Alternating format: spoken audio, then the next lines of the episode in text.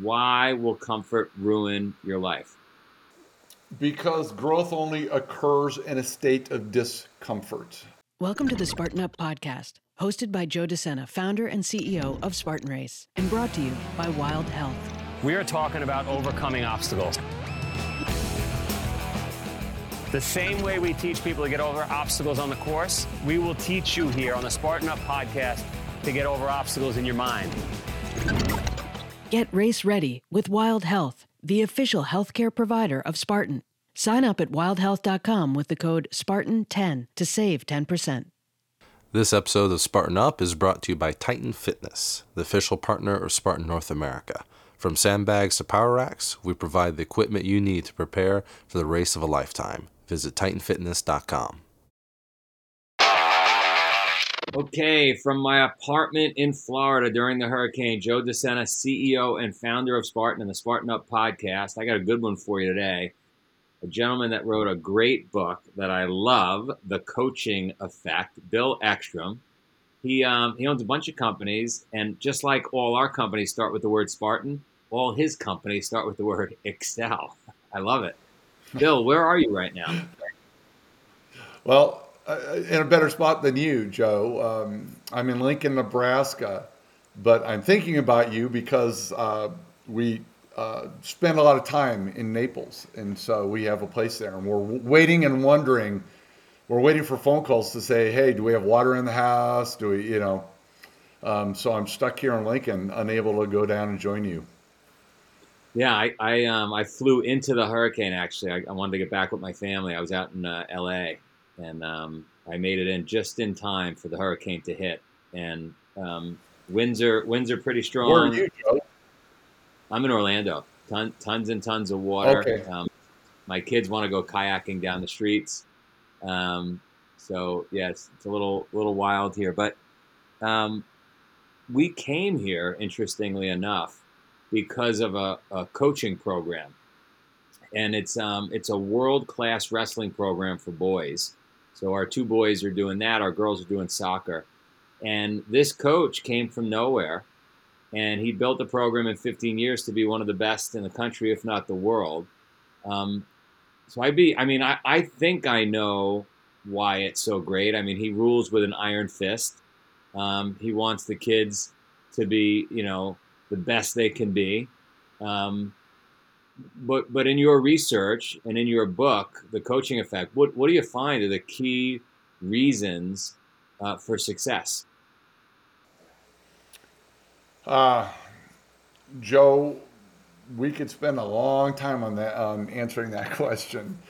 The never, as you know, Joe, there's never a single thing. There there's a variety of things, but uh, when we study uh, what great leaders, what great coaches in the world of sports are doing, what's foundational to all of them are several things. Number one is they create trust based connections with the people, they create psychologically safe environments.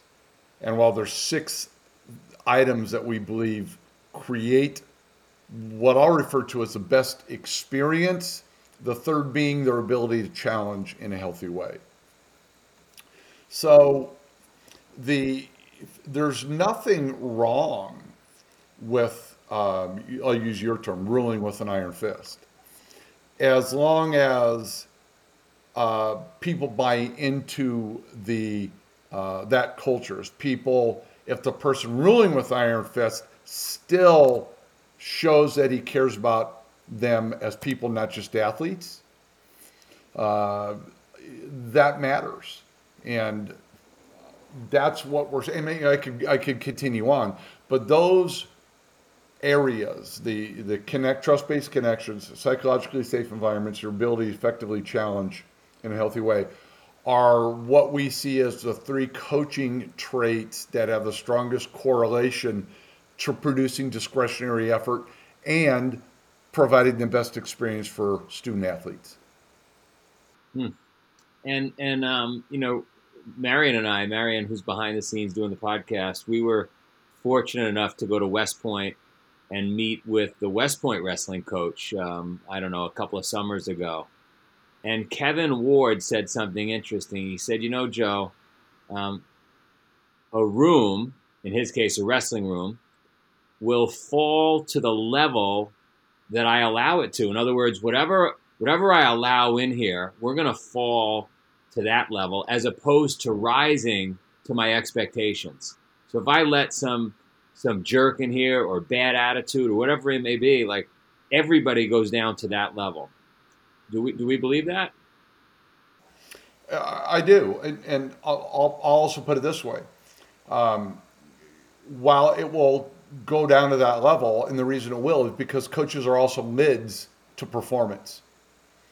Uh, coaches either propel or inhibit growth. It's that simple. And and too often coaches by allowing that in here to your to to the point you made, yes, that means we're lowering the lid. By raising the lid, and coaches are accountable for doing this. If they want their teams to grow, if they want their teams to get better, that means coaches need to get better. The coaches need to continually evolve as well. And if I, if, and the same applies in the world of business. If I want my team at EcSell Sports or EcSell Business to grow, I have to get better as leader. When I raise my lid, they raise with me. So yes, it can it can be down at the bottom, it can be at the top, but it all rises and falls to the level of the coaching. And what the, and what they allow, right? I mean, I, by the way, I would imagine it's not just coaching kids; it's any high performing team. It's it's uh, coach, leader, manager, right? All the same thing. It, it, it, it does. You know, when we looked at data across business and athletics and education, I would tell you probably 90% of the behaviors are the same that make for successful um, growth and experience for students in the classroom, um, on, on, a football field or volleyball court, and in a boardroom. It, those behaviors really cut across. We the power of connection and creating psychological safety is just as important in business as it is in the classroom as it is, you know, in a gym. So those things cut across them all. You're right. They need to trust you. You've got to provide a safe environment. And then you got to motivate the hell out of them, I guess. Yeah, you know, we, we look at as, you know, there, there are others, you know, we look at structure to your point about ruling with an iron fist. Structure is a big one. It's another thing that's quantifiable, measurable. Their ability to develop their skills and their ability to communicate. So there are what we call six coaching behavioral themes that we measure. And all those, uh, every one of them comes into play. Some just have a stronger correlation to uh, to either the experience, depending on what you're measuring. You know, at, at the high school and college level, we'll measure student athlete experience at the professional level, the really high levels, you know, it's probably similar to your kids. My daughter uh, moved when she was in high school down to South Florida to a, a tennis academy. They're not messing around down there. You sign up for a different experience. You sign up for a different level of intensity. It, you know, it's all it's a different ball game when you're training professionally for something and it and it goes from three to four hours a day of work to eight hours a day of work. So the same things apply. It's just amped up. Yeah, I um, I wonder though. Uh, it's too bad, right? All these physical education programs are going away, or have gone away, and um, and then the remaining programs that you have, you probably don't have um, all the best coaching because it's, it's it's an afterthought in so many schools. Is that what you found in your research? Yeah. It, well, what's interesting is, um, and we didn't do research on this, but just talking, for example, with athletic directors, um, uh, specifically the high school level, you know, if you get a large football program, and doesn't matter school in the Midwest, Kansas, Nebraska, wherever, a large class football program, they used, uh, I had one tell me the other day, he goes, we, would have 25, 30, 40 applicants for that position. Now we get three to four. And a lot of times we have to go recruit coaches to take over teams. So Um, and then you get to smaller schools, man, they, they just struggle to find coaches, period.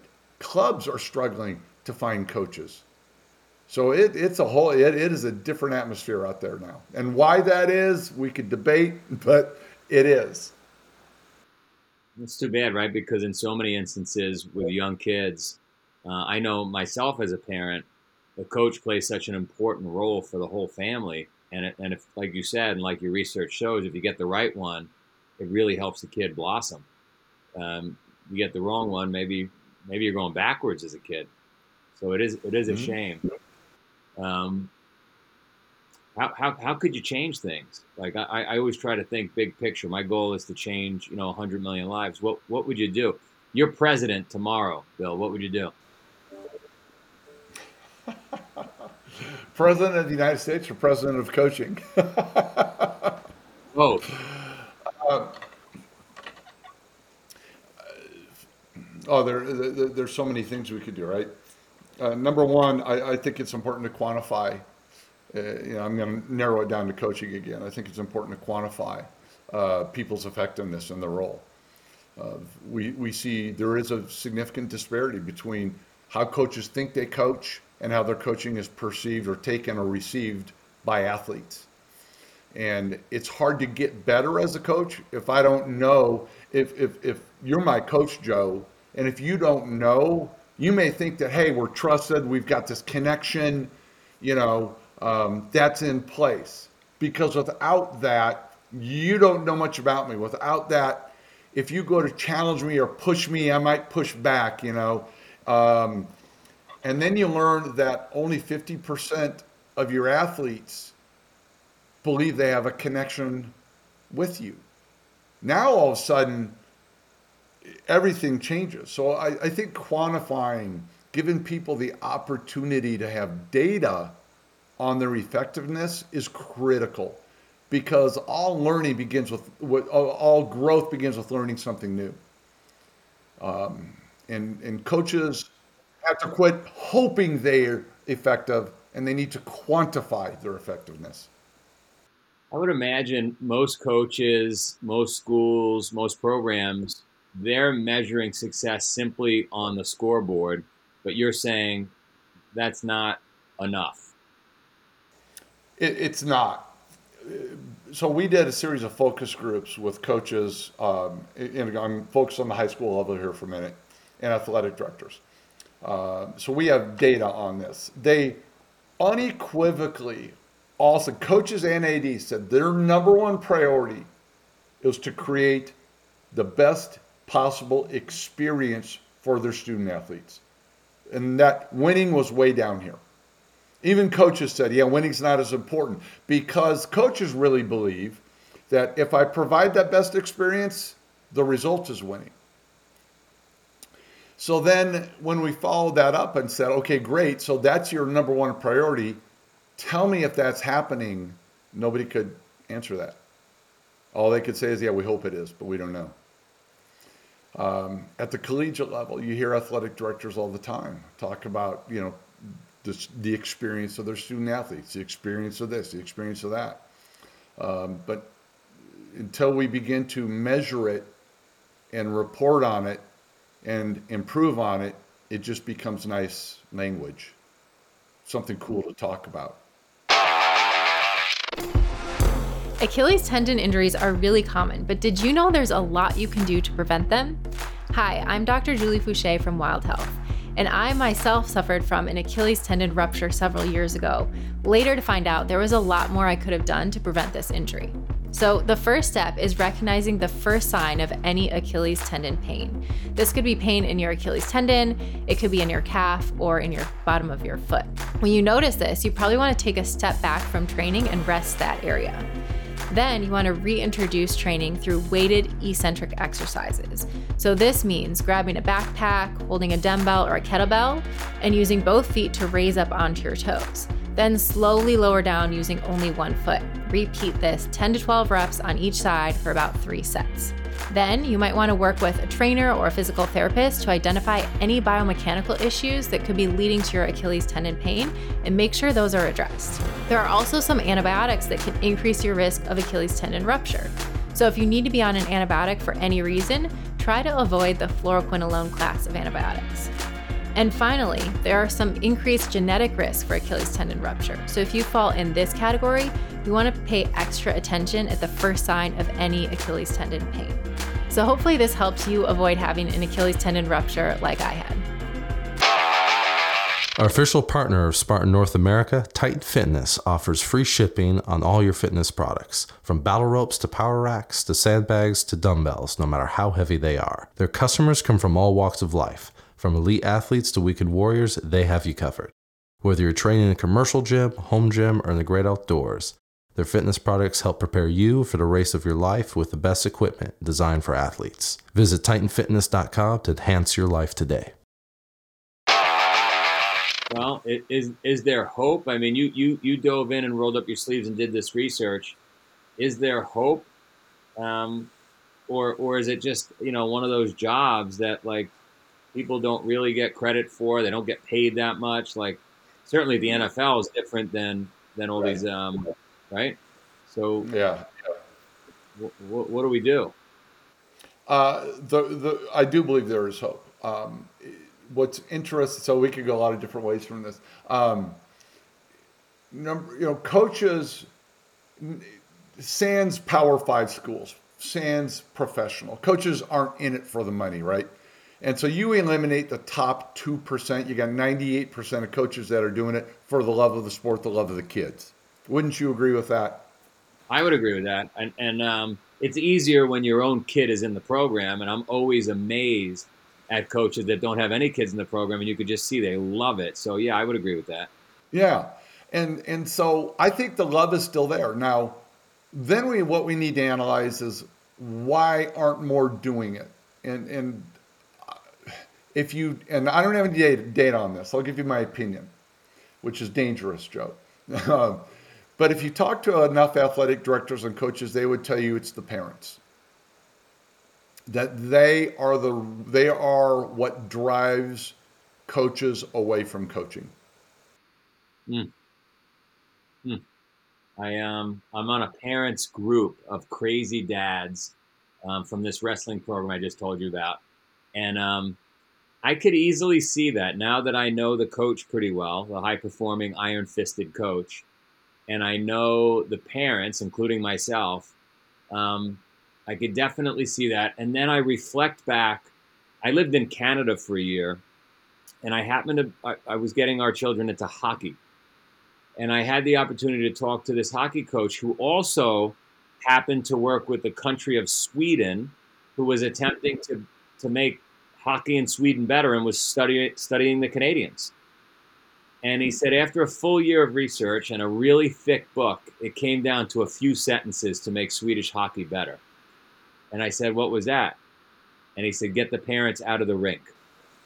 And when they got the parents out of the rink, they, they, they turned the heat off, they got rid of all the seats. As parents, we are the problem. Well, I, I, I, I, can't say parents are the whole problem, but they are certainly contributors. Uh, they, they, you know, I, I had a conversation not long ago, a very successful high school volleyball coach who, uh, and I asked why he left. He goes, you know, he said, I sat there in the, you know, in a room about a month ago and for 45 minutes just listened to parents berate me. And he said, got done with the meeting. I kept my cool, went out the next day, won the district championship, you know, uh, got beat at state tournament. He said, but I walked away. He goes, it's just too much. I, I, it's just, you know, ridiculous. Now, why do parents behave that way? I, there's a lot of different, uh, I, I, don't know, a lot, but several, a lot of people think because um, they're investing more, you know, what's it take to put your kids in that program? What's it take to put uh, a, a young woman in club volleyball, or a young man in club soccer, or a young woman in a tennis academy? Those aren't inexpensive investments. And when parents are putting that much in, they want a voice. They want to say. You know, did your dad say much to coaches when you were a kid playing? No, you know, I think about it as you're talking, and I'm thinking, you know, back then my dad was so focused on work, right, on his stuff, that he wasn't real. And I think probably back to the 1940s, 1950s, like that was probably the case. Now parents have more time on their hands, and they're tinkering, and they're and and, and we're involved, right? And you know, this coach at this wrestling program here, Coach Iron Fist, he um he has two metal gates two metal gates to keep the parents that far away from the actual program. I of course go in the metal gate, which I'm not supposed to, and I and I work out because I want to get a workout in. But I could see why um, why he wants to keep the parents away for all the reasons we're, we're, we're talking about. It just makes the pro. It's hard enough to like motivate all these kids and put a program together and make sure folks are paying what they're like.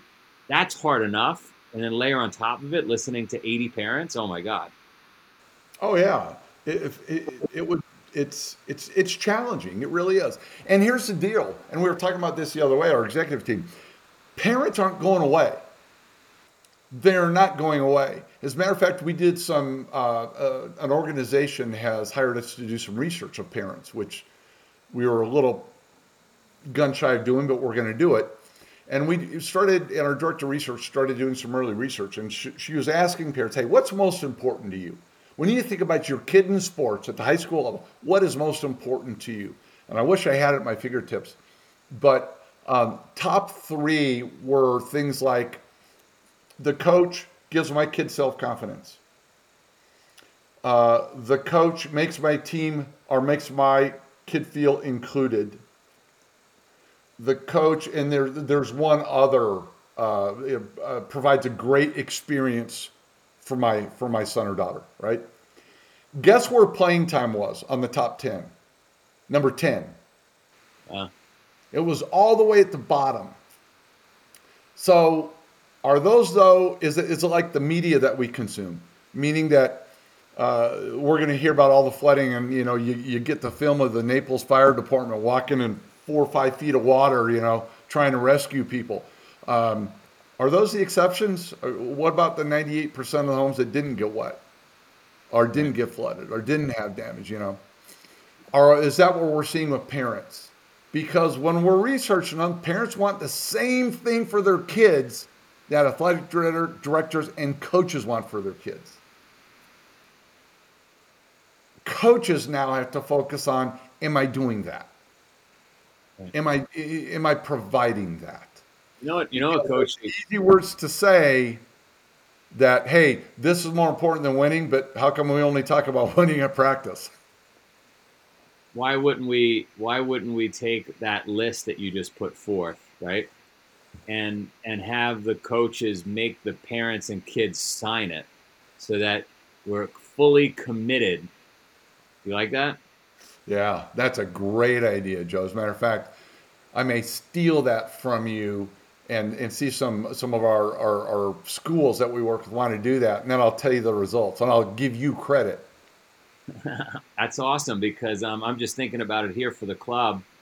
Um, because I think I think parents we go off script during a tournament on the weekend, even though we said all the right things you just described. We definitely go off script. Keep going. And and we we start uh, worrying and uh, being upset and complaining about what happened in the tournament, why we didn't win, and what this happened and that happened. And, and wait a minute, you signed this piece of paper.